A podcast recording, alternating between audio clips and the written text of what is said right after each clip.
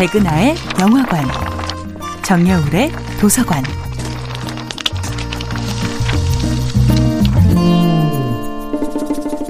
안녕하세요. 여러분과 아름답고 풍요로운 책 이야기를 나누고 있는 작가 정여울입니다. 이번 주에 만나보고 있는 작품은 캐서린 맨스필드의 가든 파티입니다. 로라는 어린아이처럼 펑펑 울며 그 집을 뛰쳐나옵니다. 제 모자를 용서해줘요!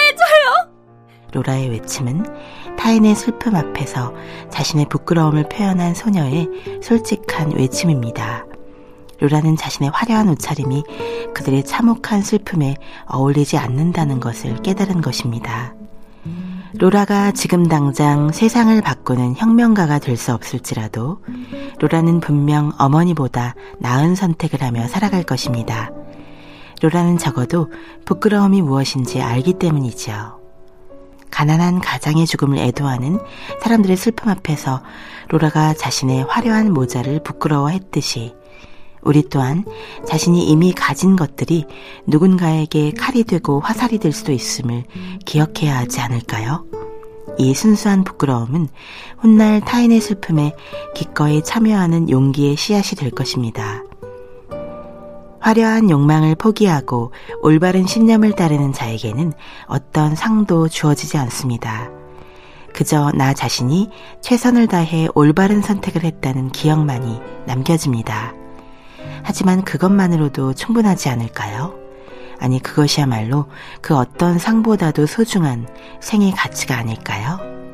언젠가는 우리 한 사람 한 사람이 아무도 모르게 추구했던 그 올바른 선택들이 모여 눈부신 인류의 별자리가 될 것입니다.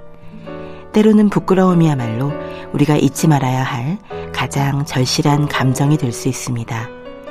저에게 그 부끄러움의 소중함, 조심성의 아름다움을 일깨워준 작품이 바로 캐서린 맨스필드의 가든 파티입니다.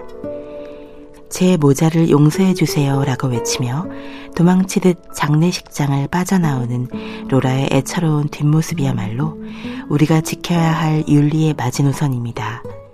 우리가 이미 가지고 누리며 즐기고 있는 것에 대한 부끄러움을 잊어버린다면 우리는 결코 자기도취와 허영으로부터 벗어날 수 없습니다. 저는 이 작품을 통해 아프게 배웠습니다. 부끄러움이야말로 우리를 인간답게 만들어주는 감정이라는 것을 조심성이야말로 우리를 더 나은 존재로 만들어주는 힘입니다. 정여울의 도서관이었습니다.